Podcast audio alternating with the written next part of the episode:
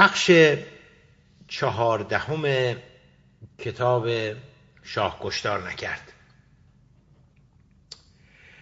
در بخش های قبلی رسیدیم به فضای باز سیاسی که از اواخر سال 1355 و اوائل 1356 توسط شخص محمد رضا شاه پهلوی در ایران به اجرا گذارده شد. اسباب و علل به وجود آمدنش رو هم اون مقداری که می‌شد حدس و گمان زنی کرد.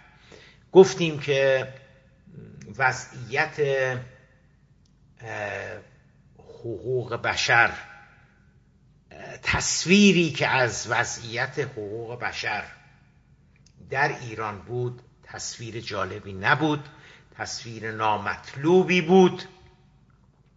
اگرچه که رژیم شاه این رو قبول نداشت و قرض ورزی مطبوعات و رسانه های غربی می‌دونست ولی حالا به هر حال چنین تصویری از وضعیت حقوق بشر در ایران بود در سال 55 56 همزمان با ریاست جمهوری آقای جیمی کارتر.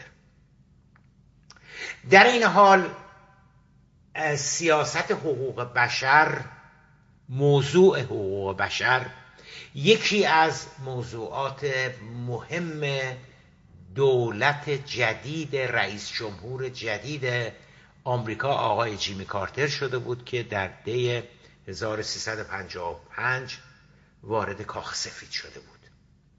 این موضوع را ایشون در در دوران انتخابات مطرح کرده بود. حالا شاید بسیاری فکر می‌کردن که یک موضوع انتخاباتی تبلیغه مثل خیلی چیزهای دیگه که بعد از اینکه اون نامزد رئیس جمهور شد. اون شعارهای انتخاباتی فراموش میشه چون واقعیت های مملکت واقعیت های کشور چیز دیگری است. و شاید خیلی فکر می‌کردن که مسئله حقوق بشر فراموش خواهد شد. اما بعد از اینکه جیمی کارتر وارد کاخ سفید شد خودش و بسیاری از چهره ها و شخصیت های مهم دولتش روی مسئله حقوق بشر تاکید کردند. روی نداشتن ترس از کمونیسم تاکید کردند. روی ایجاد رابطه جدید با کشورهای کمونیستی از جمله کوبا تاکید کردند. و گفتیم که مجموعی اینها به نظر می‌رسه که باعث می‌شوند که در ایران شاه سیاست حقوق بشر رو اتخاذ بکنه. ببینید ببینید ما هیچ چیز رو دوستان به صورت قطع و یقین نمی‌تونیم بگیم. ما فقط می‌تونیم حدس بزنیم و بگیم که شرایط و قرائن که بوده شاید شاه رو کشانده به این سمت که مسئله سیاست فضای باز سیاسی رو مطرح بکنه. به هر حال به هر حال درسته که من روی مسئله حقوق بشر دارم تاکید میورزم اما اما سوال بسیار مهم اینجاست که اگر شاه وقعی ننهاده بود به مسئله حقوق بشر. اگر شاه واکنشی به سیاست حقوق بشر کارتر نشان نداده بود چی می‌شد؟ مثلا آمریکایی ها می‌گفتن که محمد رضا شاه پهلوی چه می‌کنیم؟ این کار می‌کنیم اون کار می‌کنیم. نمی‌دونیم. آنچه که مسلمه آنچه که مسلمه بسیاری از متحدین و رژیم ها و کشورها و رهبران دیگری که همچون محمد رضا شاه پهلوی نزدیک بودند به آمریکا در آفریقا در آمریکای لاتین در آسیا اونها در حقیقت به روی خودشون نیوردن که مسئله حقوق بشر مثلا چقدر جدی هست چقدر مطرح هست از سوی جیمی کارتر هیچ واکنشی نشون ندادن. بنابراین اگر شاه هم هیچ واکنشی نشون نمی‌داد چه اتفاقی میافتاد؟ نمی‌دونیم ما. آیا آمریکایی ها سراحتا هرگز از شاه خواستند که محمد رضا شاه پهلوی علا حضرت شما حکما باید وضعیت حقوق بشر رو در ایران بهبود ببخشید؟ من دست کم هیچ دستورالعملی رو از سوی دولت جدید آمریکا از سوی دولت جیمی کارتر برای رژیم ایران برای محمد رضا شاه پهلوی ندیدم که خواسته باشند از محمد رضا شاه پهلوی که شما باید حتما حقوق بشر رو در ایران اصلاح بکنید. سالیوان هیچ وقت به علا حضرت نگفت که خب علا حضرت چیکار می‌خوایم بکنیم در مورد حقوق بشر؟ پیامی داده نشد خواسته ای مطرح نشد از جانب آمریکایی ها که خب علا حضرت شما چه می‌خواهید بکنید در رابطه با حقوق بشر؟ بنابراین بنابراین حقوق بشر و مسئله فضای باز سیاسی چیزی بودش تصمیمی بودش که اراده بودش که فکری بودش که خود محمد رضا شاه پهلوی تصمیم گرفت که اون رو اجرا بکنه. اتفاقا خواهیم دید که که حداقل انگلیسی ها خیلی موافق این سیاست نبودن. اتفاقا خواهیم دید که سفیر انگلستان جناب آقای سر انتونی پارسونز انتقاد می‌کنه از شاه. میگه که میگه که حالا بعدا خواهیم دید. میگه که علا حضرت این سیاست داره طبعات زیاد زیادی رو در ایران به وجود میاره. طبعاتی که حالا از دید او خیلی هم طبعات خوبی نبوده. برای به وجود آوردن بی یا هر از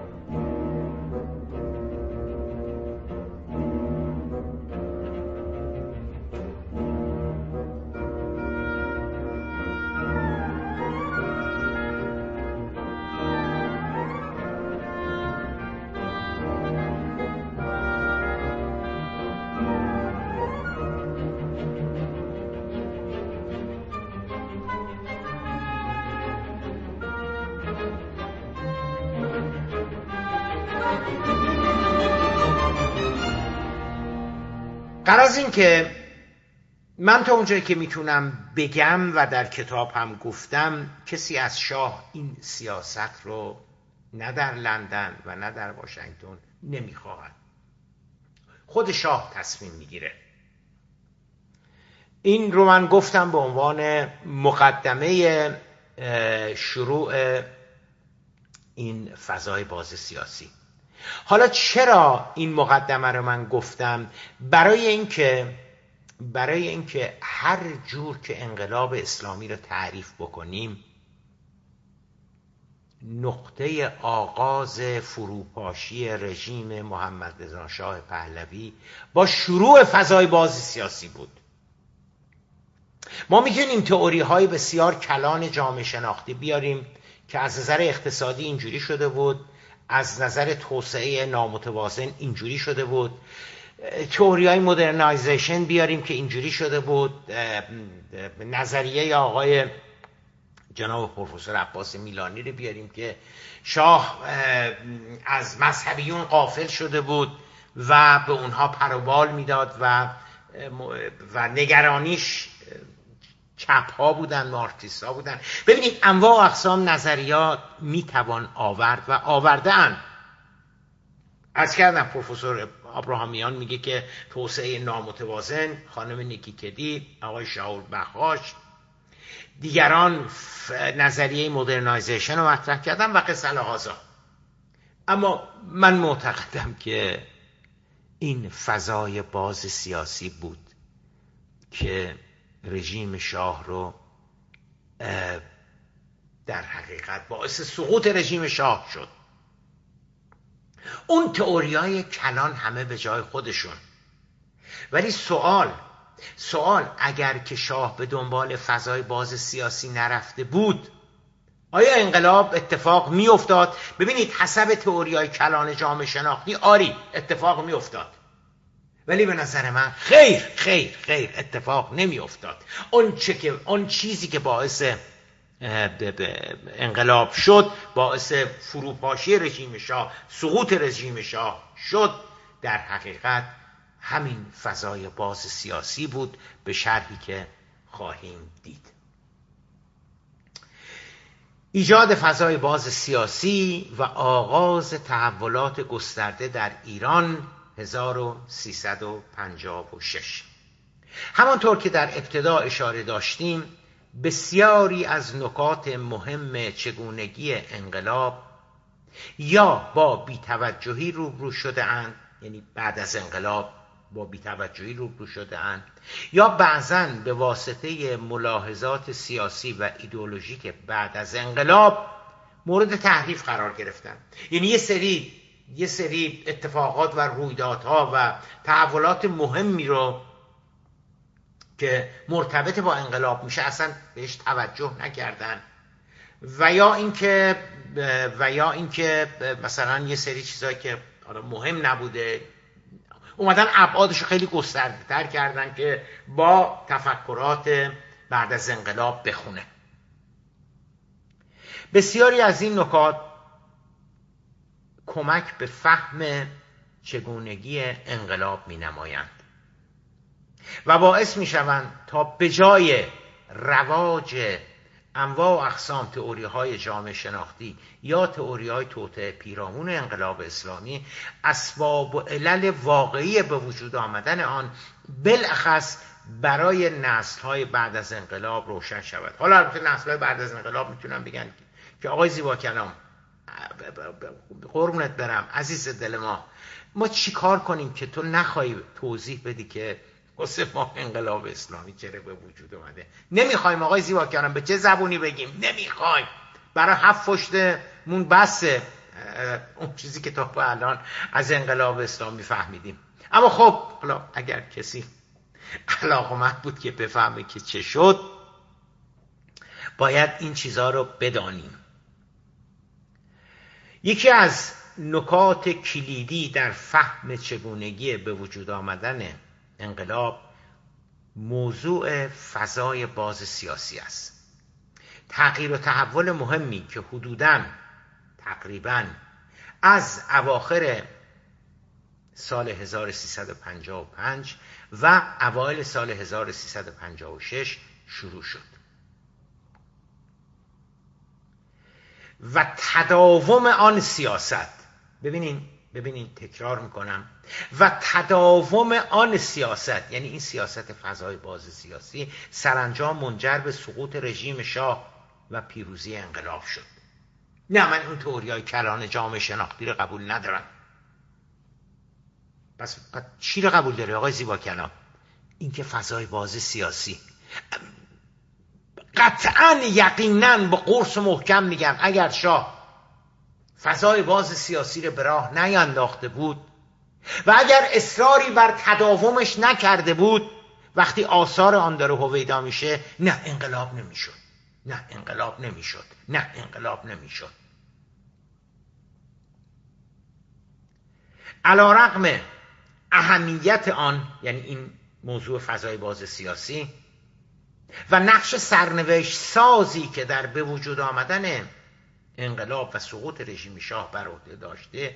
اما بعد از انقلاب کلامی پیرامون آن گفته نمی شود که انهو آن سیاست و تغییرات سرنوشت سازی که به دنبال آن در ایران رقم می‌خورد در کشور دیگری بوده در گینه بیساو بوده و اساسا ارتباطی با ایران پیدا نمی کند نمی کرده. این همه ما ادبیات داریم توسط نظام جمهوری اسلامی در مورد انقلاب کی راجب کی راجب فضای بازی سیاسی صحبت شده.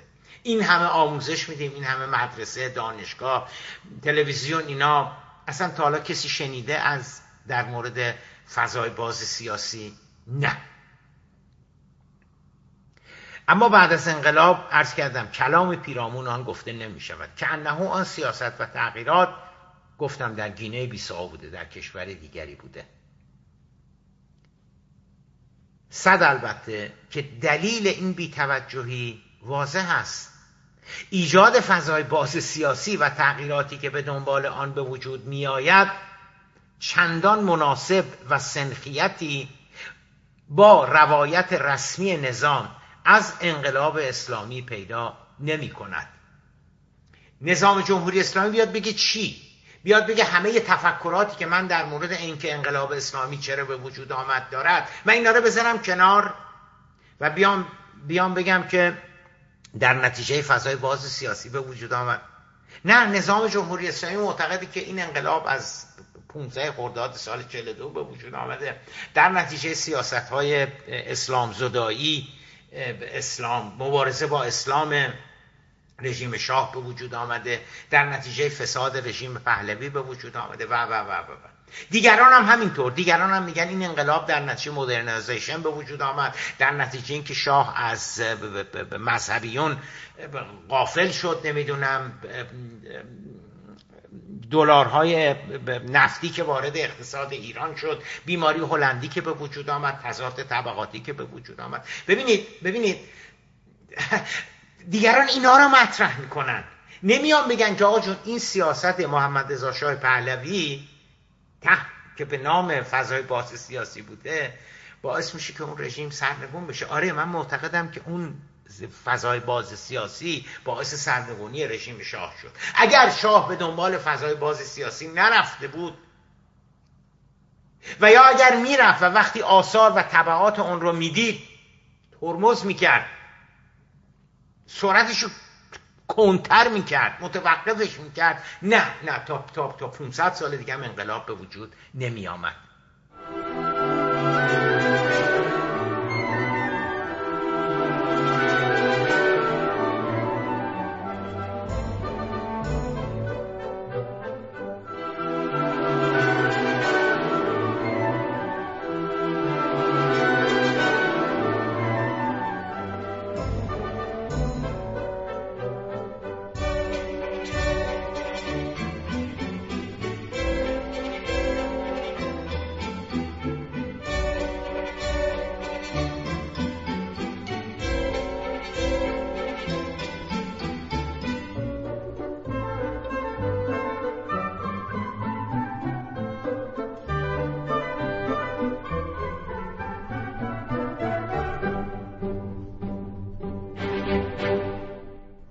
بنابراین میشه فهمید که چرا هیچ صحبتی راجع به فضای باز سیاسی نیست چون با خیلی از تئوری ها نظریات اینا نمی‌خونه.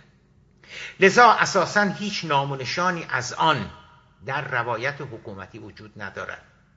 اما همان گونه که خواهیم دید تصمیم به ایجاد فضای باز سیاسی از سوی محمد رضا شاه پهلوی باعث به راه افتادن و سرازیر شدن بهمن انقلاب گردید. واقعیت آن است که هر روی کردی که نسبت به انقلاب داشته باشیم به وجود آمدن فضای باز سیاسی یکی از بزرگترین نقاط عطف. اگر نگوییم بزرگترین نقطه عطف به وجود آمدن انقلاب بود. ما تا کنون تا به همین جا چندین بار به مقوله‌ای به نام فضای باز سیاسی اشاره داشتیم. بدون آنکه هیچ توضیحی در مورد آن داده باشیم. بنابراین بنابراین قبل از پرداختن به اسباب و علل ریشهیابی و چگونگی به وجود آمدن موضوع فضای باز سیاسی دوستان بگذارید اساسا در ابتدا اونو معرفی بکنیم. آقا این فضای باز سیاسی که میگیم چی بوده؟ چی کار کرده؟ طبعات اقتصادی داشته طبعات سیاسی داشته طبعات فکری داشته طبعات فرهنگی داشته طبعات امنیتی داشته. چی بوده؟ چی کار می‌کرده این این فضای باز سیاسی که این همه صادق زیبا کلام تاکید می‌کنه که فضای باز سیاسی باعث انقلاب شد؟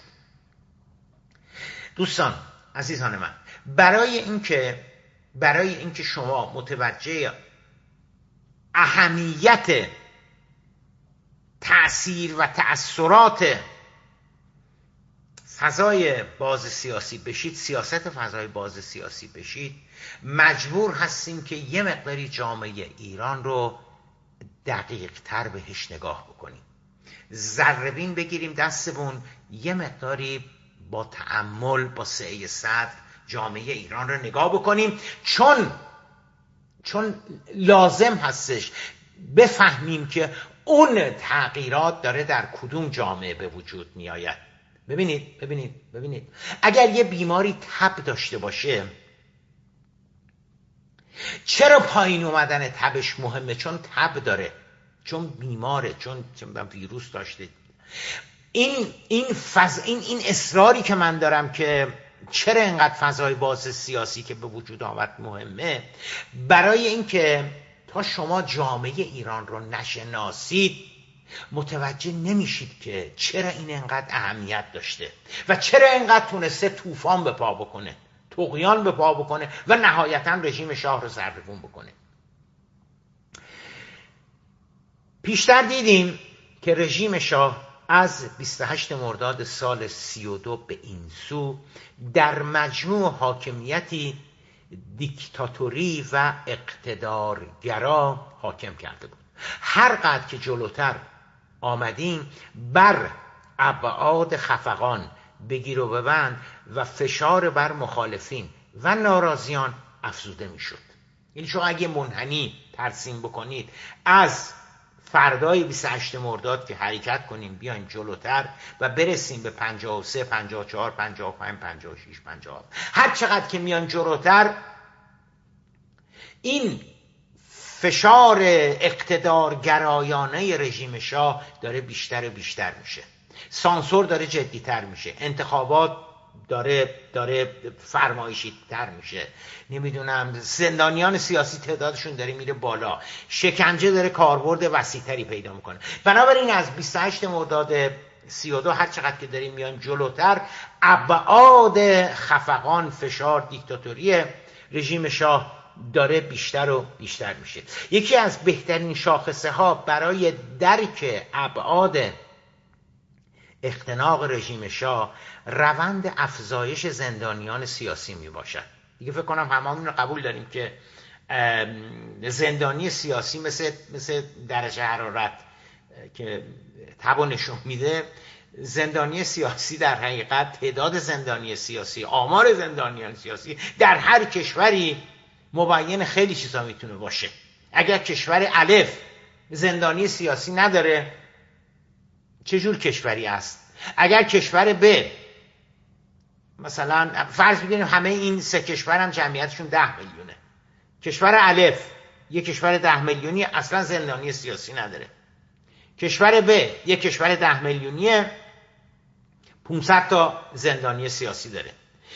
کشور سی اونم یک کشور ده میلیونیه ولی 5000 تا زندانی سیاسی داره. به نظر شما آیا ما نمی‌تونیم حدس بزنیم که کشور اولی و دومی و سومی چه جور رژیم هایی دارن چه جور ساختارهای سیاسی دارن؟ بنابراین یک یک یک مترو معیار بسیار مهمی هست حساسی هست و دقیقی هست برای اندازهگیری یا نشون دادن وضعیت ساختار حکومت ها البته می‌توان جدا از زندانی سیاسی می‌توان به شواهد دیگری همچون تعطیلی مطبوعات انتخابات فرمایشی و تعداد نمایندگان و فضای بله قربانگویی نمایندگان مجلس یا پارلمان احزاب و تشکلهای سیاسی وابسته به حکومت سانسور کتاب مجلات و روزنامه ها و مسائل از این دست هم اشاره داشت. یعنی همون جوری که ما آمدیم گفتیم که تعداد زندانیان سیاسی رو ببینیم تو این سطح کشور چند تا است می‌تونیم به چیزهای دیگه هم استناد بکنیم. بگیم آقا انتخابات تو اولی چه جوریه تو دومی چه جوریه تو سومی چه جوریه. مجلسشون چقدر بله قربانگو است نسبت به شخص اول مملکت؟ تو اولی چقدر بله قربانگو است تو دومی تو سومی. ایزن سانسور ایزن احزاب و های سیاسی مستقل از حکومت و قصد یعنی مقصود اینه که پارامترهای دیگری هم هست برای سنجش و اندازهگیری اینکه ماهیت حکومت ها چگونه هستند. ولی ولی یکی از ساده ترینش و بهترینش و دقیق ترینش تعداد زندانیان سیاسیه. حالا سانسور رو مثلا چجوری می‌خوایم اندازه بگیریم؟ بله قرمانگویی رو چجوری می‌خوایم اندازه بگیریم؟ ولی تعداد زندانی سیاسی عدده. حالا البته رژیم هیچ وقت نمیگن ما زندانی سیاسی داریم. میگن نه اینا خلا... علیه امنیت ملی بودن تشویش ارسان عمومی کردن. نوکر آمریکا بودن نمی‌دونم. و بقیه صلاح زمان شام نمی‌گفتن اینا زندانی سیاسی هست می‌گفتن علیه امنیت ملی اقدام کردن اینا. ولی خب ما می‌دونیم که یعنی چی دیگه زندانی سیاسی یعنی کی یعنی چی. بنابراین تعداد زندانی سیاسی یه, یه،, یه،, یه مترو معیار خیلی جالبیه برای اینکه چقدر رژیم یک کشور اقتدارگرا هستش و چقدر خفقان در اون کشور حاکم هستش و به عکسش. مزیت آمار زندانیان سیاسی به عنوان معیار سنجش میزان سرکوبگر بودن یک حکومت و نظام سیاسی آن است که ما با عدد و رقم سر و کار داریم.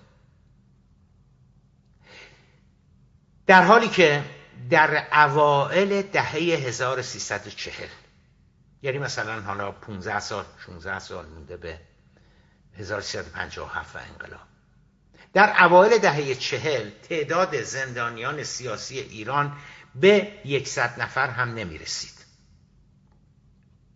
یک دهه بعد یعنی اوایل دهه 1350 تعداد آنان به چندین هزار نفر بالغ شده بود. تمامی جنبه های دیگر حاکمیت رژیم شاه به کنار یکصد برابر شدن تعداد زندانیان بازداشتی ها و تبعیدی های سیاسی آن رژیم در طی یک دهه. چون گفتم اوایل دهه چهل به صد نفر هم نمی رسید ما یعنی یعنی سال 1340 ما صد تا زندانی سیاسی هم نداشتیم. یه تعداد جبهه ملی و طرفداران مصدق و حالا اسلامیا و عرض کنم که توده یا بودن اون صد نفر. اما یک دهه بعدش اوایل دهه 1350 تعداد آنان به چندین هزار نفر بالغ شده بود. تمامی جنبه های دیگر حاکمیت شاه به کنار اینکه ظرف ده سال تعداد زندانیان سیاسی در ایران یکصد برابر می شود به تنهایی نشان دهنده شیوه حاکمیت اقتدارگرایانه رژیم شاه بالاخص در سالهای آخر آن می باشد برخورد سریع بیامان قاطع و بدون گذشت با ناراسیان با مخالفین و هر فرد دیگری که تشخیص داده می‌شد خطری برای رژیم شاه دارد سبب شده بود تا عملا در سالهای آخر رژیم شاه احدی جرأت نکند کوچکترین حرکت یا ابراز مخالفتی علیه حکومت بنماید.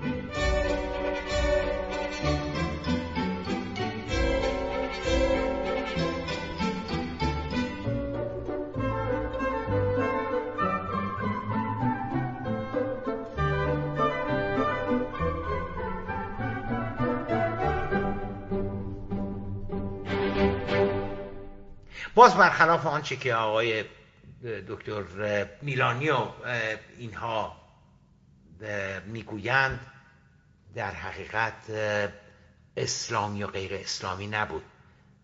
با همه با همه این, این گونه برخورد می‌شد. چه مارکسیست بودن چه اسلامگرا بودن. هر کس که احساس می شدش که خطری در حقیقت برای برای رژیم داره. همه مجبور بودن مراقب سخنانشان در فضای عمومی و حتی در محیط های خصوصی و خانوادگی باشند.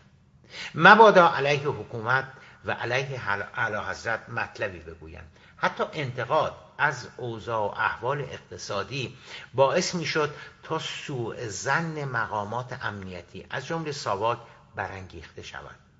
ساواک توانسته بود به گونه مؤثر آنچنان روب و وحشتی در سطح جامعه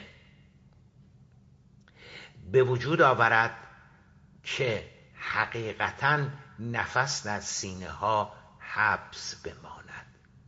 امورین ساواک فقط ناراضیان دانشجویان نویسندگان فعالین کارگری روشنفکران روزنامه نگاران فعالین سیاسی کرد بازاری ها و روحانیون منتقد رژیم را زیر نظر نداشتند.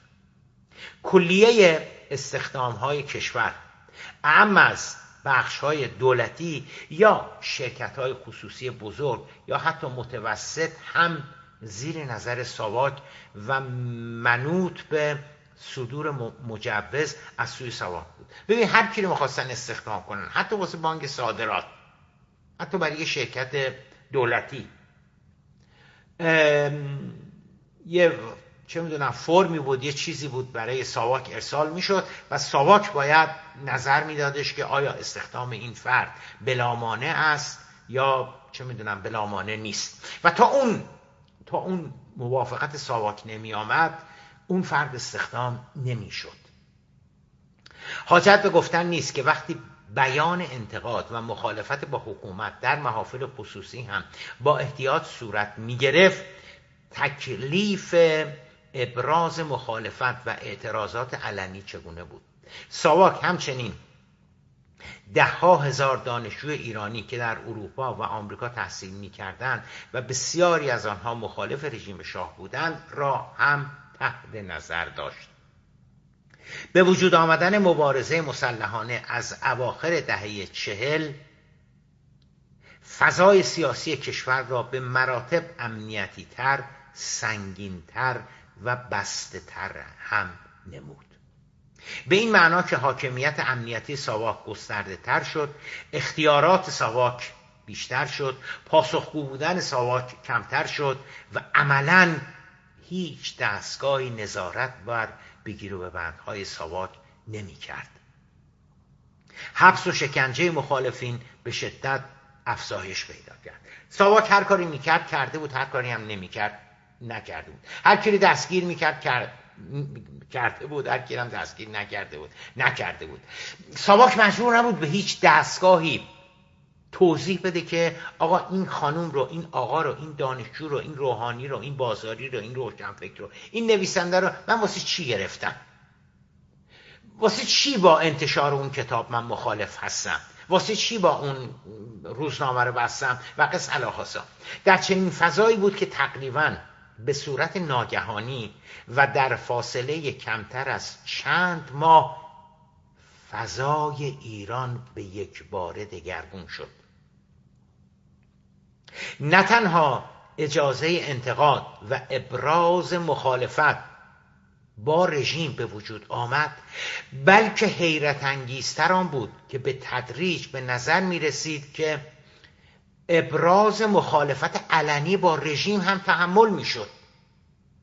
برخی که دل و جرأت بیشتری داشتند در ابتدا با ترس و لرز در قالب گروه های کوچک در اماکن عمومی همچون برخی از مساجد و دانشگاه ها به دادن شعار علیه رژیم مبادرت میفرزیدند البته البته بدون آنکه نامی از شاه بیاورند.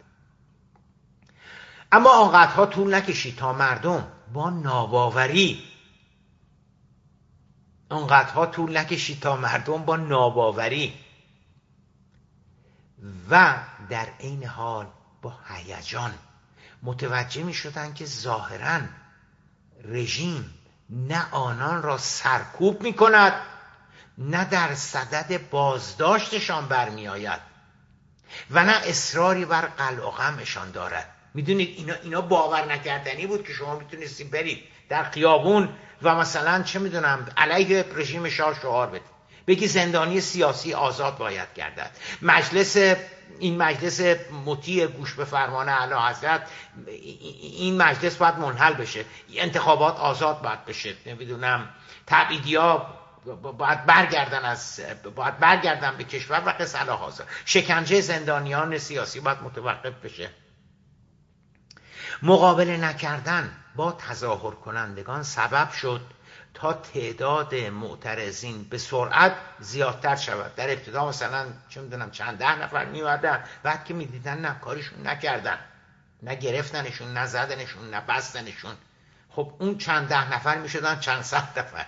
اون چند صد نفر می‌شدن چند هزار نفر. اون چند هزار نفر می‌شدن چند ده هزار نفر. اتفاقی که افتاد. منتها شروعش با این فضای باز سیاسی بود. مقابله نکردن با تظاهر کنندگان سبب شد تا تعداد معترضین به سرعت زیاد شده و از چند ده نفر اولیه به چند صد نفر و در چشم بر هم زدنی به هزاران و ده ها هزار تن برسد. فضایی که بعد از سالها خفقان و ترس و لرز از ساواک در کشور ظاهر شده بود آنقدر غیر مترقبه باور نکردنی و مثل خواب و خیال و رویا به نظر می رسید که برخی از منتقدین شاه با دیده تردید و ناباوری به آن وضعیت نگریسته و به وجود آمدن آن را ای بسا دامی و نقشه از سوی ساواک و نهادهای امنیتی رژیم شاه به منظور شناسایی مخالفین و معترضین تصور می‌کرد. آخه کی تصور می‌کرد که آقا شما می‌تونید بیایید؟ تو خیابونای تهران اصفهان شیراز کرمان یزد رشت تبریز مشهد بیاین بیاین علیه رژیم شاه. چه می‌دونم تظاهرات بکنید بنابراین یه دی می‌گفتن که نه آقا نرید این دام این فریبه. ساواک می‌خواد ساواک می‌خواد مخالفین و معترضین اینجوری شناسایی بکنه. یعنی رژیم تعمدن اجازه ابراز مخالفت و اعتراض داده بود. اینو یه دست حتی منتقدین و مخالفین و اپوزیسیون می‌گفتن. تا با ظاهر شدن معترضین اقدام به شناسایی آنان و در صورت لزوم زندان و بازداشتشان بنماید. ما پیشتر به گونه مبسود پیرامون راهپیمایی های بزرگ و تاریخی عید فطر سیزده شهریور 1357 و راهپیمایی بعدی که سه روز بعدش در پنجشنبه 16 شهریور همان هفت همان هفته اتفاق افتاد نوشتیم. دو راهپیمایی که نه تنها رژیم شاه که دنیا را مبهود و شگفت زده کرد. دو راهپیمایی که قبلا خدمتتون عرض کردم. منجر به اعلام حکومت نظامی و سپس کشتار 17 شهریور گردید. خب. حالا من در ابتدا سعی کردم که اهمیت فضای باز سیاسی رو خدمتتون عرض بکنم. چون ببینید خب خب خب تو خیلی از کشورها آدما می‌تونن بیان تو خیابون علیه حکومتشون تظاهرات بکنن اعتراض بکنن. ولی خب مثلا فرض بگیرید که در سال 56 در سال 57 ارز کردم در ایرانی که اصلا کسی نطق نمی‌تونست بکشه آمدن شهروندان آمدن مردم دانشجویان غیره جوانان که بیان تو خیابون علیه رژیم شاه تظاهرات بکنن نمی‌دونم به نظر من خیلی خیلی تحول مهمی بود. خیلی تحول مهمی بود. حالا انشالله در در شبهای بعدی به این پرسش به دو, به دو تا مسئله خواهیم پرداخت. یکی این که خب چه شد که فضای باز سیاسی به وجود آمد که تا حدودی گفتم گفتم دیگه اون, اون چیزهایی که برای شاه به وجود آمد تصویر و تصوراتی که برای شاه به وجود آمده بود. اما اما چیزی که تا به الان نگفتیم آثار و طبعات این فضای باز سیاسی هستش. یعنی به هر دلیلی که فضای باز سیاسی به وجود آمد اصلا آقا میگم آمریکایی ها گفتن. آمریکایی ها گفتن که محمد رضا شاه پهلوی باید فضای باز سیاسی به وجود بیاد. روس ها گفتن روس ها گفتن انگلیسی ها گفتن. اصلا به هر دلیلی که فضای باز سیاسی به وجود آمد نکته مهم آثار و طبعاتش هستش که انشالله از از در شبهای دیگر بهش می‌پردازیم. شما رو به خداوند صبحان می سپارم و ایام به کام باد.